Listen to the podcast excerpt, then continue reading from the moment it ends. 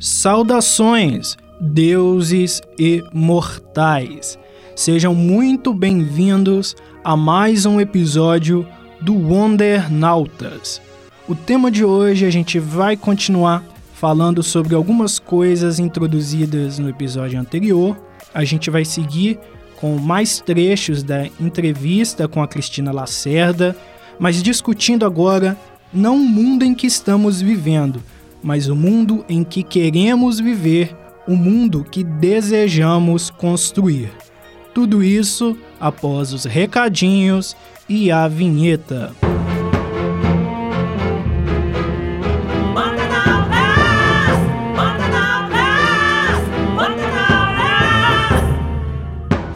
Antes do nosso episódio propriamente dito, eu venho te sugerir para me seguir no meu Instagram, arroba maiconsenju, ou no meu Twitter, arroba epifânio, Maicon. No meu Instagram eu vou continuar postando um pouco da minha vida pessoal, dos meus outros projetos e trabalhos e aspirações, e aí você acaba conhecendo algumas das minhas outras ideias também. É importante que você, se possível, me escute na Aurelo, a partir de 70% do episódio ouvido por um streaming, você vai estar me remunerando sem pagar nada, porque o aplicativo é gratuito, a plataforma é gratuita e você vai estar ajudando imensamente ao meu trabalho. Aurelo já está disponível para isso, basta você ir conhecer um pouco a plataforma. Existe um espaço para a comunidade que eu vou estar desenvolvendo cada vez mais para uma interação melhor com o público, ouvir sugestões de pautas e tornar o programa mais próximo de vocês, ouvintes. Qualquer novidade que seja necessária, vocês poderão escutar aqui nesse espaço do programa, poderão conhecer também na minha página pessoal do Instagram ou na página do programa que estará vinculada diretamente ao meu perfil pessoal. E agora vamos para o episódio propriamente dito. Como prometido, a gente está apresentando aqui hoje a Cristina Lacerda, de Belo Horizonte, Minas Gerais é a, a pessoa que dá a voz para a nossa vinheta, né, de alguns anos já. Seja bem-vinda pela primeira vez aqui, né, como entrevistada. Obrigada, Michael. Conectando agora essa coisa da política um pouco com a cultura pop, né, que é o que eu costumo fazer aqui no, no programa, no episódio 53 eu mencionei o filme Não Olhe Para Cima, de 2021. E aí eu trouxe a sinopse do filme do site Adoro Cinema para a gente discutir algumas coisas aqui. Certo. Abre aspas. Não Olhe Para Cima conta a história de Randall Mindy e Kate DiBiase, dois astrônomos que fazem uma descoberta surpreendente de um cometa orbitando dentro do sistema solar, que está em rota de colisão direta com a Terra. Com a ajuda do Dr. Ogletorp, Kate e Randall embarcam em uma tour pela mídia que os leva ao escritório da presidente Orleans e de seu filho Jason. Com apenas seis meses até o cometa fazer o impacto, gerenciar o ciclo de notícias de 24 horas e ganhar a atenção do público obcecado pelas mídias sociais antes que seja tarde demais, se mostra chocantemente cômico. Porém, a dupla terá que fazer mais do que falar a chocante notícia para o público, já que ninguém quer acreditar neles, ou muito menos dar notícias tristes para o mundo. Um retrato de uma realidade e de um futuro extremamente próximo. Fecha aspas. Infelizmente, eu não sei se a gente pode dizer extremamente próximo, né? talvez seja um pouco já o presente que a gente vive. E a ficção do filme, ela brinca com elementos da nossa realidade, né? O negacionismo, a busca por mais enriquecimento dos poderosos, a espetacularização midiática em cima de celebridades, enquanto pautas mais importantes são desvalorizadas, a invalidação dos méritos de uma profissional mulher que são atribuídos a um parceiro homem no filme e a dificuldade de cientistas em dialogar com as pessoas. E aí, considerando esses elementos que eu trouxe do filme, você acredita que o ser humano, considerando esses e outros aspectos, pode causar a sua própria destruição? Claro, a gente está vendo isso agora. Um exemplo mais simples disso é a vacinação, né? É, eu até brinquei muito durante esse período todo de, de vacinação. Eu brincava com as pessoas assim: olha, é, se, se você tomou o Zé Gotinha, sabe? Se, se você tomou a vacina da poliomielite e confiou, por que, que você não vai confiar na, na, na vacina contra a Covid? Não faz sentido. E, e, a minha geração foi a geração que eu peguei justamente aquele momento em que estava praticamente vencendo a polio e, e, chegando ao ponto de, de, zerar, de não ter, né? E de uma adesão, é, pelo menos a galera ali dos anos 80, adesão em massa é, à vacina, né? E hoje essa galera que tem aí a minha idade está no mercado de trabalho, eu tenho muita consciência de que se tivesse a polio aumentando como ela veio dos anos 70 e sem esse controle que houve através da vacinação, provavelmente a minha geração era uma geração quase assim inteira de cadeirantes. e, e uma geração que não ia encontrar trabalho e que não ia encontrar acessibilidade, não ia encontrar esse mundo adaptado. Hoje já, já não se encontra, imagina se fosse uma geração inteira assim. É. Sabe? Isso é loucura, cara. E aí agora a polio tá voltando. Sabe? E com vacina parada. Então isso para mim é inconcebível, é uma coisa muito louca. Mas infelizmente está acontecendo, né? Infelizmente está acontecendo. É, é, é, uma coisa assim. Eu gosto muito de, de, de terror, de coisa ligada à, à, ficção, à sobrenatural, essas coisas assim. Então eu adorava aquela série Arquivo X. Uhum.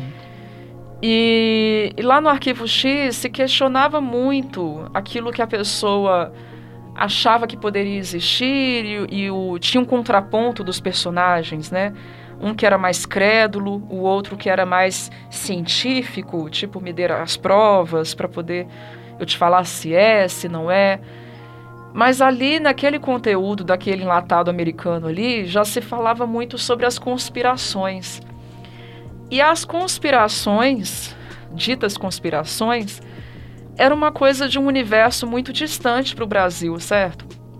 Porque a gente não teve essa experiência de guerra, de guerra fria, de, de espionagem, como esses outros países tiveram. Então o brasileiro ele não tinha essa percepção do tipo, ah, isso aqui o governo faz para que você isso e aquilo, isso aqui é feito com tal objetivo que você não sabe, mas é para isso, né? Não tinha-se essa, esse tipo de percepção, né? Isso é muito comum de países que enfrentaram esses períodos terríveis de guerra e, e de guerra fria, de guerra de informações, né? Então, pra, é muito mais pertinente, pensa comigo, esses caras pensarem dessa forma. Eu acho normal que um americano, por exemplo, desconfie de uma vacina, porque realmente o governo deles, em vários momentos, teve que esconder coisas. Porque eles tinham informações que eram sigilosas, que eram as informações eram como armas de guerra. Então acho que é, é, é plausível que eles desconfiem. Mas o brasileiro, o brasileiro que não vivenciou nada disso no seu próprio território e começar a, a questionar, a achar que tem, tem algo na vacina, que tem algo de errado, que está sendo feito para isso ou para aquilo. Pelo amor de Deus, gente. Pelo amor de Deus.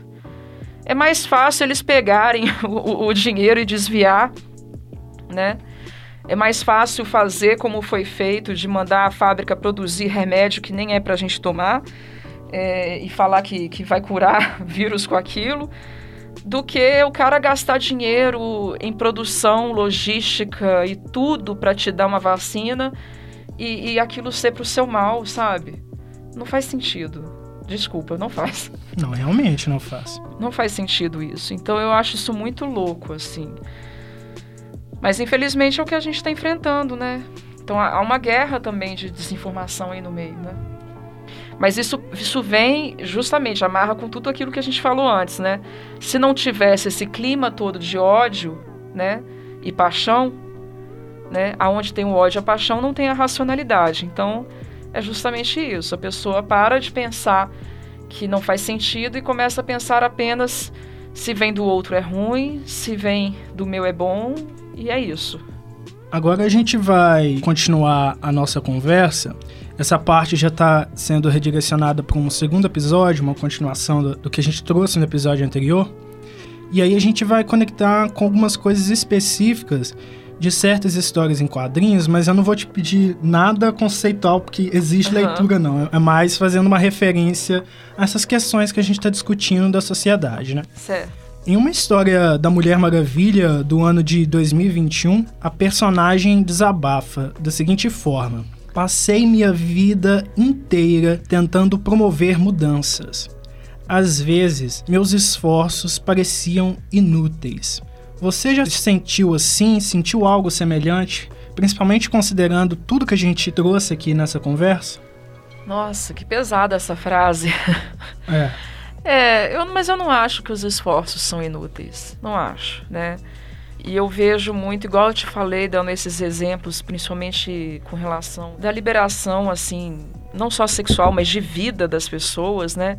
Eu acho que mesmo aquelas pessoas que lutaram e tiveram uma experiência de vida muito ruim por tudo que tiveram que enfrentar, e mesmo se elas não puderam vivenciar o lado bom daquilo, de, de uma resposta positiva pelo que elas lutaram, não é em vão, sabe? Não é em vão é uma luta contínua e aí, tipo assim, às vezes não é na sua vida que vai ter o resultado, mas é lá na frente. E a gente não pode pensar muito de uma forma micro, tem que ser uma maneira macro mesmo de pensar, né?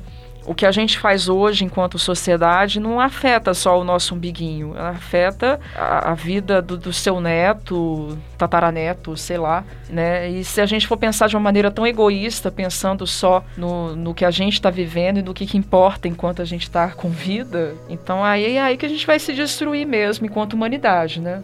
Acho que parte desse de, de ser essa experiência que é de ser humano é pensar também um pouco no outro, né? Né? Eu fiquei, igual te falei, super feliz de ver mudanças sociais. Eu falei um pouco sobre a questão da sexualidade, mas também em relação ao racismo, por exemplo.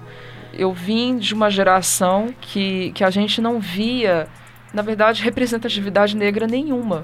Absolutamente nenhuma.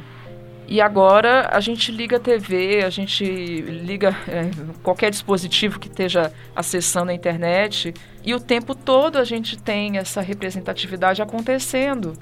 Ela já está perfeita? Não, não está. Está em construção.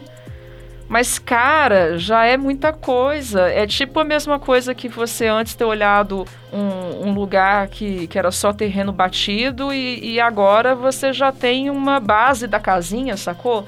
Não tem ainda o telhado, mas beleza, tá, tá em construção, sacou? Ela tá, tá indo, ela tá existindo. Então isso para mim tem uma relevância muito grande. Para você ter ideia, porque no meu curso, que foi o mesmo do Alexandre, era o curso de comunicação social integrada.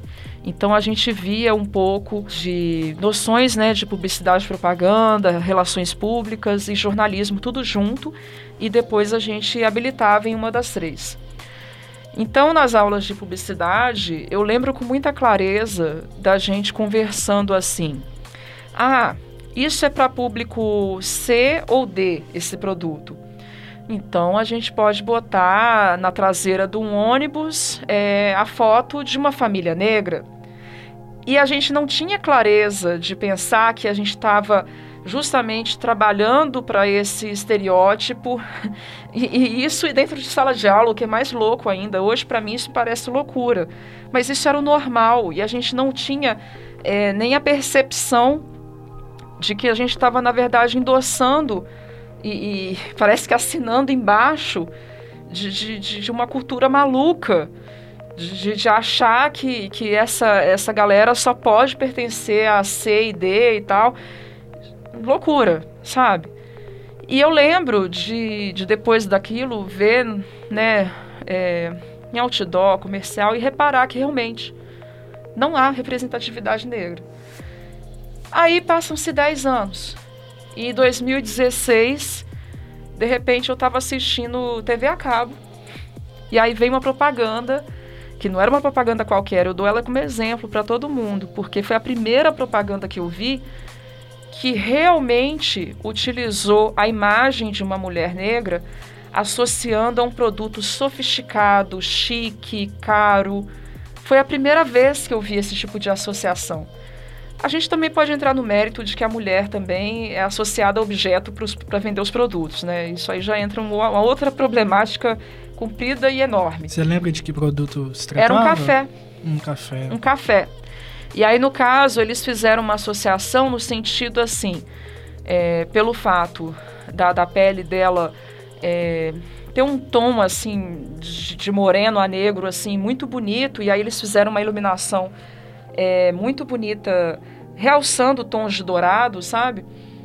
E o café tinha essa questão de grãos de ouro como se fosse assim ó só os nobres só os poderosos que podem.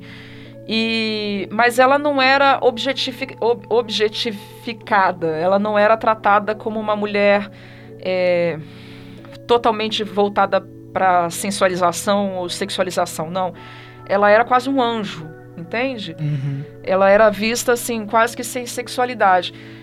E é um papel que a gente já viu diversas vezes várias mulheres brancas atuando, seja para vender café, perfume, joia, né? Essa coisa de um quase um anjo etéreo, uma coisa que aparece assim do nada, né? É... Mas eu nunca tinha visto uma mulher negra nesse papel. Aí eu falei assim, não, agora sim, agora eu tô vendo o mundo mudar. Isso para mim foi o divisor de águas, sabe? E, e tem sido assim, a gente está vendo o tempo todo essas mudanças. São maravilhosas, são ótimas, sabe? E não vou te falar que tá perfeito, eu sei que não tá, sabe? E provavelmente, do jeito como lá atrás, quando eu era novinha e eu não tinha uma percepção muito aflorada disso tudo, e, e considero que ainda não devo ter, sabe? Porque na verdade é muita mudança social mesmo. É muita coisa. Só que a ideia é que em vez de você criar uma barreira, uma resistência para entender essas mudanças, apenas assuma que você não sabe mesmo tudo, porque isso fala assim pra galera que tem a minha faixa etária, sacou? Assuma que você não sabe e, e vá com a maré, entendeu? Tente absorver o novo, sabe? Tente, tente entender esse mundo novo, mas sem ir, ir para ele com ódio, com resistência. Porque, igual eu falei, dando aqueles exemplos lá no início da conversa, né? De, de, de como que foi essa transformação toda social. É, Pode até ser que no meio do caminho aconteçam exageros de ambos os lados, mas não tem problema porque a gente está construindo um algo novo, entende? E esse algo novo ele é muito moldável, ele pode ser muito bom também para todos, não só para quem é, é, vem lutando para poder essas coisas acontecerem. Não sei se eu falei muito claro, se deu para entender. Não, mas eu, eu, eu acho que foi, ficou claro e eu concordo com você. Assim, todo mundo que me conhece sabe que eu sou muito fã da Mulher Maravilha, né? Tanto é que o, o podcast carrega esse nome e tudo. E, e eu, eu, gosto muito da personagem porque ela tem essa simbologia de que ela não é somente uma heroína para combater o crime. Ela tem, ela tem essa simbologia de ser uma diplomata, né? Ao mesmo tempo que ela é uma guerreira, ela é uma pacifista. E, e eu fico incomodado quando algumas pessoas, elas têm o direito de fazer essa leitura, mas eu fico incomodado quando as pessoas fazem uma leitura superficial, como se ela fosse um ser ser unidimensional e, e só com perfeições, somente uma guerreira imbatível, sem falhas e sem conflitos, porque na verdade o, o conflito dela é muito humano, que é essa coisa de lutar pela mudança e saber que às vezes a mudança demora e às é. vezes talvez as pessoas que estão ao seu redor não vão enxergar não vão viver essa mudança. E eu acho que é interessante a gente pensar nessa personagem, mas também por outras questões da cultura pop, porque no caso ela é imortal. Então você pensa que ela vai viver eternamente, ela vai ver as gerações passando e as pessoas que ela ama morrendo, e muitas delas não vão viver a transformação pela qual ela luta. Então, é, é, é, essa, essa dinâmica da personagem é o que sempre me atraiu nela, porque ela não é somente uma simbologia do feminismo ou de outras causas sociais, mas é, essa coisa da luta constante pela mudança. Por isso que me incomoda muito abordagens como a do Zack Snyder, com Batman vs Superman, que é um filme que foi muito polêmico, e depois a Liga da Justiça, na qual ele coloca ela como uma pessoa descrente da humanidade e muito mais guerreira do que pacifista. Quando, na verdade, é, tem, tem uma história da DC Comics que chama Reino da Manhã, na qual a, as pessoas, e acho que conversa muito com o cenário político atual que a gente tem as pessoas elas queriam heróis mais violentos, que resolvessem os conflitos, os crimes de forma definitiva, que matassem os vilões, que acabassem com o crime. E, e com isso, os heróis antigos começaram a se afastar, porque eles não se encaixavam mais. Como que o Superman, como que o Batman, com seu código de preservar a vida, iriam se encaixar em uma sociedade que exigia heróis mais com, com mais firmeza, digamos assim. E dentre todos esses heróis, a Mulher Maravilha foi a única que não desistiu de estar pela humanidade e de dizer o tempo todo que a paz era o melhor caminho para, para a resolução dos conflitos. E mesmo ela sendo expulsa de Temícera, porque ela foi considerada como fracassada na missão de trazer paz para a humanidade, mesmo ela sendo a única, ela estava ali acreditando que a sua missão ainda era válida, que ela ainda tinha que lutar para trazer algo para a humanidade. Então a percepção dela sempre foi muito de, mesmo que as pessoas não enxerguem o que elas precisam, eu vou estar aqui pelo que elas precisam e quando elas precisarem. Então por isso que me incomoda muito essas abordagens e essas percepções de que ela é uma guerreira que sai decepando cabeças. É, no caso você está falando muito de adaptação, versão.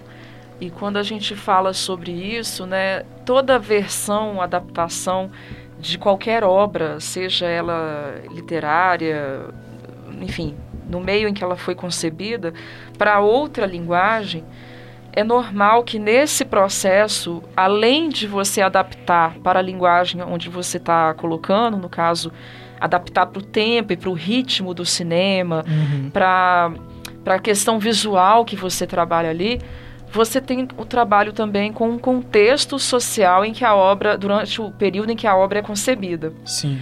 Né? Eu não sou muito de quadrinho, você sabe disso, uhum. não tenho muito essa, esse perfil.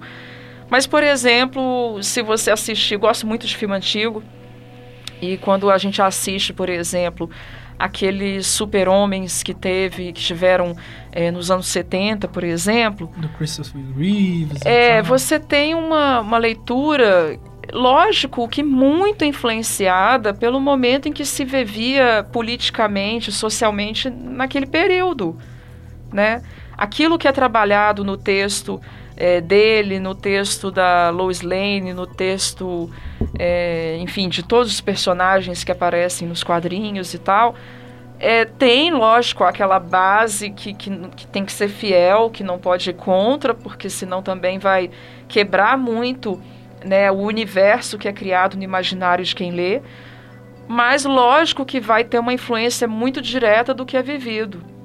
Agora, o que a gente pode questionar também é se a gente está querendo tanto que esses caras todos lutem tanto na tela, se, se esse público está indo tão sedento de, de guerra, de briga, de, de supapo na tela, é, como que esse público pode estar tá querendo que não haja guerra no mundo? Sim. Né? Então, peraí, a gente pode também fazer uma, um pensamento crítico aí né? Será que quando a gente vai para o ficcional e fica clamando por essa violência, é, então quem, quem somos nós, na verdade, fazer um questionamento. Eu assisti nesse fim de semana passado é, aquela filme Mulher Rei. Ah, tô doido para ver. Muito bom, muito bom. Não vou dar spoiler. Por favor, não. mas o que eu posso dizer é o seguinte: ele é um filme que, bom, não precisa de dar spoiler, o próprio enredo do, do filme fala que são, é, são mulheres que, que, lutam, né, que são uma espécie de amazonas lá que lutam Sim. e tal. Então você já presume, já sai de casa sabendo que vai ter alguma luta. Um filme que, que, que tem esse, esse, essa sinopse não pode ser sem luta. É. Só que realmente eu notei uma certa, um êxtase, uma certa catarse não só meu, mas de muitas mulheres que estavam lá no cinema, a cada vez que uma mulher matava um homem. Parecia até que só faltou a gente gritar: Olá! Ê! Só faltou a gente comemorar igual futebol, sacou?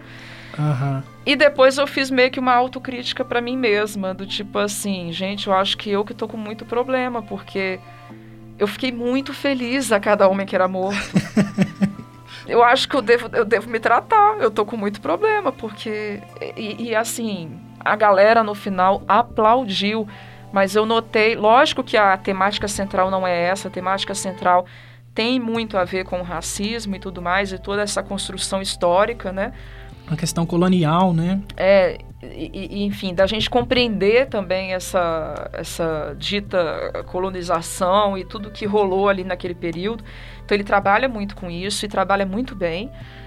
Mas apesar desse tema central, eu não sei se foi impressão minha, mas eu senti que os aplausos e que a vibração da galera não ficou exclusiva em torno do racismo. Mas tinha muito essa questão ali, homem versus mulheres, sabe? Uhum. E uma certa catarse, assim, uma coisa meio de tipo assim, é isso aí, vai lá, mata ele, sabe? Uhum. Mas depois a gente se questiona, né? Tipo assim, porque a, a gente, né, se a gente tá com esse ódio todo, como é que a gente vai pedir paz para os outros, né? Sim. Muito complicado. É, eu, eu acho interessante você trazer essa, essa, essa consideração, porque, por exemplo, quando você diz assim, ai, talvez eu precise de, de tratamento de alguma coisa assim, né, porque, por por causa desse ódio e tal, eu percebo que muitas obras se aproveitam justamente de- dessa necessidade de você sentir uma, uma catarse, né? Eu acho que eu não posso comparar porque eu nem assisti o filme ainda e eu também não sou mulher. Mas eu me lembro de quando, com o primeiro filme da Mulher Maravilha de 2017, com as Amazonas, a cena da praia lá, teve um- um- um- uma, uma galera, as mulheres, né, comentando coisas parecidas nessa sequência da cena da praia e quando a Mulher Maravilha também subiu na trincheira ali para fazer o que os homens não estavam conseguindo na guerra há muito tempo, né? As mulheres de fato falaram que sentiram uma catarse ali, uma coisa, né, que, que, que fala porque- muito com É, é o momento em que o personagem, é, você tem um elo de identificação fora do normal com ele, porque ele te representa e ele representa visualmente algo que você sente, né? Então, existe esse aspecto. Olha como é que tudo está interligado, né? A gente pode dizer que ali o personagem no audiovisual, ele está provocando isso porque ele faz uma representação visual de algo que você sente. Mas ao mesmo tempo a gente pode dizer que até mesmo um governo faz esse tipo de representatividade de algo que, que está no sentimento, né? Então existe aquele ódio aflorado que de repente aquela imagem, aquilo que é trabalhado em torno daquele status de poder representa aquilo, né? E, e ao mesmo tempo, é, nossa, é, é em tantos níveis, né, que, que isso acontece. A gente, quando, quando eu era estudante, a gente falava muito sobre os tabloides, os jornalecos. É, aqueles jornais que a gente falava assim, ah, só falta você espremer e sair sangue, Aham. porque era inteiro de violência, né? E aí, como estudante de comunicação, a gente perguntava assim, gente, mas qual que é o sentido disso? Por que, que as pessoas gostam de ler coisa tão violenta, ver foto tão violenta? Por que, que até hoje tem tanta gente querendo filmar momentos horríveis das pessoas e mostrar na internet? Por que, que as pessoas querem ver isso? Bom, dentro da ótica da produção jornalística, se falava muito a questão do seguinte, de que você é, não é que você tenha prazer pela violência, mas você quer que algo que você sabe que acontece esteja externado, estampado ali, visto de alguma maneira, como se fosse uma reafirmação. Sim, isso existe. No lugar onde eu moro, isso acontece. Entende? Uhum. Então, daí que vem o porquê desses tabloides terem o alcance que eles têm e venderem como vendem e, e- e ter esse público, porque você tem um elo de identificação. Só que a gente tem que questionar um pouco esse elo de identificação também, porque por mais que ele esteja representando e dizendo pra gente, olha, isso acontece, né? Essa violência acontece, essa coisa ruim acontece. Mas a gente tem que se questionar um pouco, porque se a gente estiver vibrando muito e, e muito feliz de ver aquilo, será que a gente também não está contribuindo para aquilo continuar existindo? Uhum. Então, assim, isso que eu fiquei questionando, assim, será que aquela pancada de mulher vibrando porque as mulheres no filme estavam matando os homens, será que a gente não está é, fazendo o mesmo que o, o, o agressor, né? Ao invés de vir com uma cultura mais pacifista e, e, e de tentar sair fora dessa questão do ódio pelo ódio, será que a gente não está aumentando a cultura do ódio? Uhum. É muito complicado. É muito complicado, porque no momento eu não sei como parar de ter esse ódio. Uhum. Então, é, talvez eu precise de ajuda. Assim, eu, eu, eu gosto muito de, de uma personagem do universo da Mulher Maravilha que é o completo oposto dela, que é a Circe, que vem da mitologia grega. Enquanto a Mulher Maravilha ela fala da questão da igualdade entre os gêneros, do respeito, do amor, a Circe ela tem desprezo pela grande maioria dos homens. Ela gosta de humilhar, de pisar, de acabar com, com os, os, heróis, com os vilões, todo mundo. Ela gosta especialmente de humilhar homens.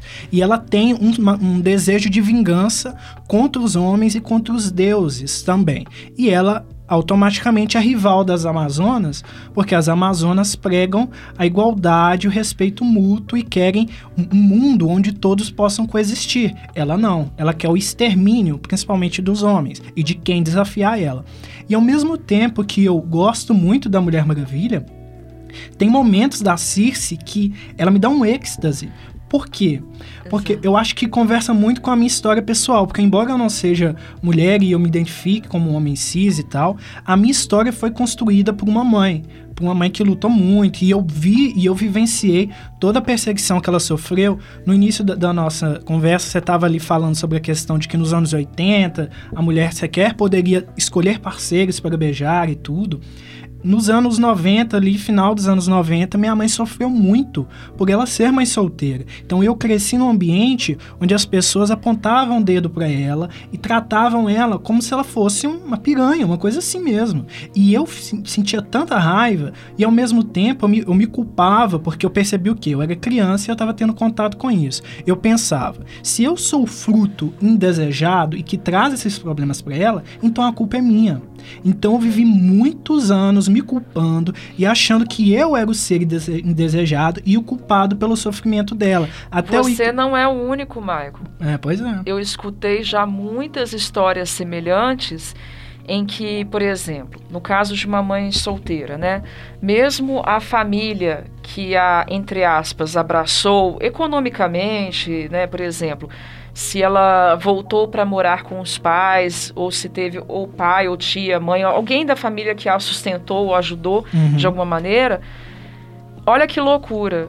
Esses caras que são dessa família que dá esse sustento financeiro e psicológico para ela, mesmo fazendo isso, ainda deixavam muito claro para a criança que, que a culpa daquilo ali, daquela situação negativa, era da criança então, por exemplo, a avó que aceita que a filha volte para casa com uma criança para ser criada e, e sem estar casada com alguém, mas que continua falando no dia a dia para aquela criança que, que a culpa da, da mãe dela ser do jeito que é, a culpa da criança, ou que, sabe, deixando muito claro como se aquilo ali fosse uma herança maldita, uma coisa assim uhum. muito louca. Isso é muito, muito, muito maluco tem tudo a ver com isso tudo que a gente está conversando, né? É, é, é, incrível, assim, como é que as coisas vão, vão se amarrando. Sim. Tem um caso que aconteceu... É, eu não lembro nem direito quem que era a pessoa, mas não importa o santo, importa o milagre. É, que a minha avó contava essa história de uma... Não sei se é parente, parente longe, é, distante dela, o que que era. Que a mulher largou o cara e, de, e largou as crianças. Beleza. E aí essa mulher, ela foi morar na Espanha. E aí na Espanha, ela namorou um outro cara. E no interior, assim, pouco se sabia do paradeiro dessa, dessa mulher. E a minha avó contava essa história como se fosse assim: não, fulana, fulana largou os filhos para virar prostituta na Espanha. Aí eu falava assim, vó, peraí. Tá, ela largou os filhos, isso aí a cidade inteira sabe, tudo bem. Então, essa parte a gente não pode falar que não é porque é. Beleza. Mas ela foi para virar prostituta, vó? Não foi, com certeza ela foi. Mas então, tá. Então, você tá falando que ela é prostituta, então você tem certeza de que ela praticou o ato da prostituição, ou seja, ela vendeu o corpo por dinheiro, ela fez isso? Não, isso eu não sei. Mas que ela tinha um caso lá, ela tinha. Então, quer dizer, só o fato de que ela quebrou aquela instituição familiar do casamento, deixou os filhos, é, foi negligente né, com as crianças e teve um caso com outra pessoa em outro país, então automaticamente A mais B, prostituta. Sacou? E aí eu falava assim, vó, não, ela pode ser uma pessoa que foi uma péssima mãe e que realmente não quis viver o casamento ao qual ela tinha se comprometido e que ela teve um outro caso, mas isso, disso, para falar que ela é prostituta, há um bocado de chão, você é um não acha? Caminho, né? Você não acha que tem um bocadinho de chão? Sabe? É a mesma coisa que a gente falar assim: Fulano é, é desempregado. Então, por A mais B, ele é viciado em cocaína. Pera aí. tem uma pá de gente que não tem emprego e não é viciado em cocaína. Pois é. É exatamente isso, sacou? Era, eram feitos assim uma soma rápida das coisas e, e é isso, pá. E pronto, aquilo ali já era rotulado e já ficava essa personagem que você citou, é, mas é interessante que na ficção existam né, essas, essas coisas tão contraditórias, né, uma muito pacifista, outra muito vou matar todo mundo, é.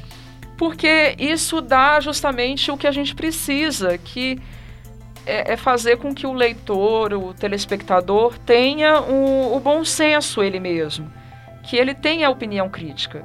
Que ele consiga falar assim: tá, ok, aqui eu acho que ela exagerou. Não, aqui acho que não exagerou, não. Aqui acho que ela foi legal. Então, assim, sabe? Para poder a pessoa poder avaliar e ponderar. Isso é bom, na verdade. É, e eu acho que é, é fundamental esse tipo de, de, abordagem, até para a gente entender que nada é tão preto no branco, que não existe só o bem 100% do bem e o mal 100% do mal. Porque, como eu mencionei nesse caso da Circe, tem uma história específica da Mulher Maravilha que ela usa uma armadilha, uma série de coisas que ela nunca conseguia derrotar a, a personagem, a Diana. Ela usa uma série de armadilhas para roubar os poderes dela, ela se tornar a Mulher Maravilha. E o que ela fez? Ela saiu massacrando homens ao longo do planeta que sequestravam, que violentavam, que, que sabe, faziam tráfico de mulheres e aquela coisa toda. Então ela saiu, saiu fazendo um massacre, mas ela estava libertando mulheres. Então você vê que a finalidade dela você entende, mas os meios são questionáveis. Aí fica aquela coisa: será que ela tá certa? Será que ela tá errada? Pois e é. fica aquela discussão, porque para isso ela, ela fez pessoas sofrerem, no caso a própria heroína. Mas aí entra a questão de, de, do código de, de ética de moral Sim. de cada pessoa, é, mexe até com as crenças religiosas de cada um, né? E, e, enfim, aí entra num ponto muito complexo. É a mesma coisa que a gente começar a pensar se, se tem que haver é, penas de morte ou não, sim, né? Sim. É, são assuntos muito complexos, porque eles determinam... Por que, que elas, eles são tão complexos? Porque determinam o que, que a gente quer construir para a sociedade. Né? O mundo que a gente quer viver, né? Que mundo que a gente quer viver. Né? Aí, aí entra, né? Aí, aí é difícil. Sim. Porque como é que você decide uma coisa desse tipo? Se as pessoas são tão variadas, elas são tão diferentes. De repente, para alguém, o sistema carcerário funciona e para outros tantos não funciona. E, e, aí, a gente vai entrar nessa questão toda. Então, é muito complexo. É. Né? Eu acho que, igual, a, a, as leis, né, elas estão aí, mas a gente também não pode deixar de ter o senso crítico só porque tem a lei. Sim. Né? E no fim das contas, só para fechar aquele, aquele relato que eu estava trazendo, é, aí hoje em dia eu percebo porque eu me conecto com, com essas personagens femininas e eu tenho no meu lugar, não necessariamente o lugar de uma mulher, o, o, essa sensação de catarse com esses momentos, como que você mencionou. É uma experiência diferente, porque a, a, a minha sensação é de uma reparação por causa de uma história não minha, mas uma história da minha mãe relacionada uhum. comigo, né? Então não é exatamente sobre mim e sobre quem eu sou enquanto homem, enquanto mulher, mas acaba sendo uma coisa que, que me dá essa sensação gostosa também. Essa sensação nesse momento, né, que às vezes a gente chega a se questionar, né? Será que eu, que eu, que eu não tô sendo meio louco, que nem você mencionou? Por isso que aí a gente entra voltando, amarrando lá de novo com a política. Será que nós, que temos uma visão crítica sobre o bolsonarismo, podemos criticar é, tão amplamente é, essas pessoas por elas sentirem esse êxtase todo de ver todo esse ódio projetado na tela, de ver uhum. todo essa violência exposta na tela, violência às vezes nem precisa ser física, até verbal. Sim, sim. É, talvez do mesmo jeito que a gente tem um êxtase de ver um personagem que representa essa, esse, esse momento de vingança, de, de, de confronto, de, de fazer o que a gente não pôde fazer em determinada situação. Eu acho que essas pessoas elas também estão vendo, por exemplo, é, o Bolsonaro falando palavras de ódio, falando coisas horríveis e pensando que aquilo ali é, é, é, contra as pessoas que de alguma maneira marcaram ela negativamente, que fizeram mal para ela ou para a família dela. Então, assim, é nesse ponto que eu, eu meio que faço ressalvas, sabe? Sim, sim. E aí me perguntam assim: como que você suporta Fulano? Porque Fulano é bolsonarista e tal. A gente, melhor não falar nesse assunto com ele, tentar, sabe, lidar com a pessoa pelos outros aspectos do que ela é. Porque você também tem que ter um pouco de empatia, de entender assim, poxa, cara, ele deve ter muito ódio no, no coração para ele estar tá gostando disso, sacou? Uhum. Não deve ser pouca coisa. Deve ser muita raiva pra pessoa estar tá abraçando um movimento que levanta tanto ódio, porque o ódio que está dentro dela deve ser muito maior. E se ela já está vivendo com isso, então ela já é digna de pena já. Sim. Misericórdia, sacou? Então, esse é o ponto de vista, assim, né? Acho que a gente tem que ter um pouco mais de misericórdia. Eu lembro que quando ele foi eleito, é, teve uma monitora que falou assim, logo, logo que ele começou a fazer as primeiras coisas horríveis, aí teve uma monitora minha que falou assim, não, eu queria que esse cara morresse. Eu falei assim, não, filhinha, não deseja que ele morra. Né? Primeiro porque é, é uma questão até religiosa, uma questão de crença, assim, que você não pode desejar a morte do outro, você não é Deus, né? Uhum. Você está no mesmo patamar que ele, infelizmente. uns um pouco mais evoluídos para um lado, outros é. um pouco mais evoluídos para o outro, mas no fim das contas ele é humano como você, então você não pode desejar a morte de outro ser humano. Mas você pode desejar que ele saia do poder você pode desejar que ele deixe de ter a relevância política que ele tem, né? Mas assim, não pegue para si essa carga de desejar a morte do outro, desejar o mal do outro, porque ele é um mal que fica com você. Né? Quando você está manifestando ódio para fora, você acha que é para fora, mas ele está ficando com você. Você dorme com ódio. E ele faz um mal dentro de você, do seu corpo, da sua mente, que você não imagina que mal que é esse. Você só vai descobrir lá na frente, depois de uns anos, depois de muito tempo. Aí você vai falar assim, gente, nossa, quanto tempo odiando, sabe? Você podia estar tá vivendo, tá lá odiando. Sim. Então, o ódio ele tem muito essa questão assim que eu acho que as pessoas poderiam também acordar para perceber isso. Assim, acho que pessoas não só no Brasil, viu? Ah, o mundo sim. inteiro. A gente tem que parar com isso, né? E, e, e, é interessante você mencionar isso, porque se a gente não tomar cuidado, esse ódio trans, nos transforma naquilo que a gente odeia. Exato. É aí que eu quero entrar. Por que, que eu tô falando que eu me questionei lá no cinema? Porque se a gente todo dia vê os homens tratarem mal as mulheres, os feminicídios, toda essa coisa horrível que tem acontecido. E a gente começa. Lógico que a gente tem que se indignar e lutar para que não aconteça. Mas se a gente começar a ter muita, muito ódio de uma maneira muito generalizada, como ocorreu ali no cinema, das mulheres gostando de verem os homens mortos, então qual que é a diferença da gente com eles? a gente não está se igualando ao agressor, né? Então isso é muito muito perigoso, porque não é que a gente é bobinha, pacifista, não vamos fazer nada, não, a gente tem que continuar lutando, a gente tem que continuar exigindo respeito e querendo uma sociedade melhor. Mas cuidado com esses sentimentos que, que podem fazer mal, mais mal para você do que para o outro, na verdade. Né? Sim. Seguindo aqui, e aí a última questão é só para a gente encerrar mesmo, que eu te pergunto em que tipo de mundo que você quer viver. Ai, nossa, eu espero que eu esteja viva para ver. eu gostaria de um mundo em que, enfim, tudo que foi conquistado aqui, até aqui as coisas boas que já aconteceram fossem naturalizadas, que a gente não achasse mais tão extraordinário, porque na hora que você para de achar extraordinário, quer dizer que já naturalizou. Sim. Então, por enquanto, a gente ainda está nessa fase que, quando aparece na TV algo que é representativo de uma luta, a gente faz assim, que bom! Isso é bom, isso é bom. Uhum. Mas na hora que a gente não for mais comemorar e estiver lá ainda, quer dizer que naturalizou, que a gente não tem mais que pensar sobre aquilo. Esse é o momento mais legal. Será que eu vou estar viva para ver? espero que eu esteja. É, eu, eu espero assim que a gente possa estar sempre caminhando né, para um mundo cada vez mais justo, que ouça e que dê espaço para todas as vozes. Que é uma coisa que eu aprendi é, em jornalismo, antes de, de, entrar aqui em jornalismo, eu aprendi tanta coisa, né, mas acho que esse foi a, a principal lição para mim que, que eu carrego até hoje, quando eu aprendi ali com determinada professora. Que antes eu achava que eu tinha que dar voz para as pessoas.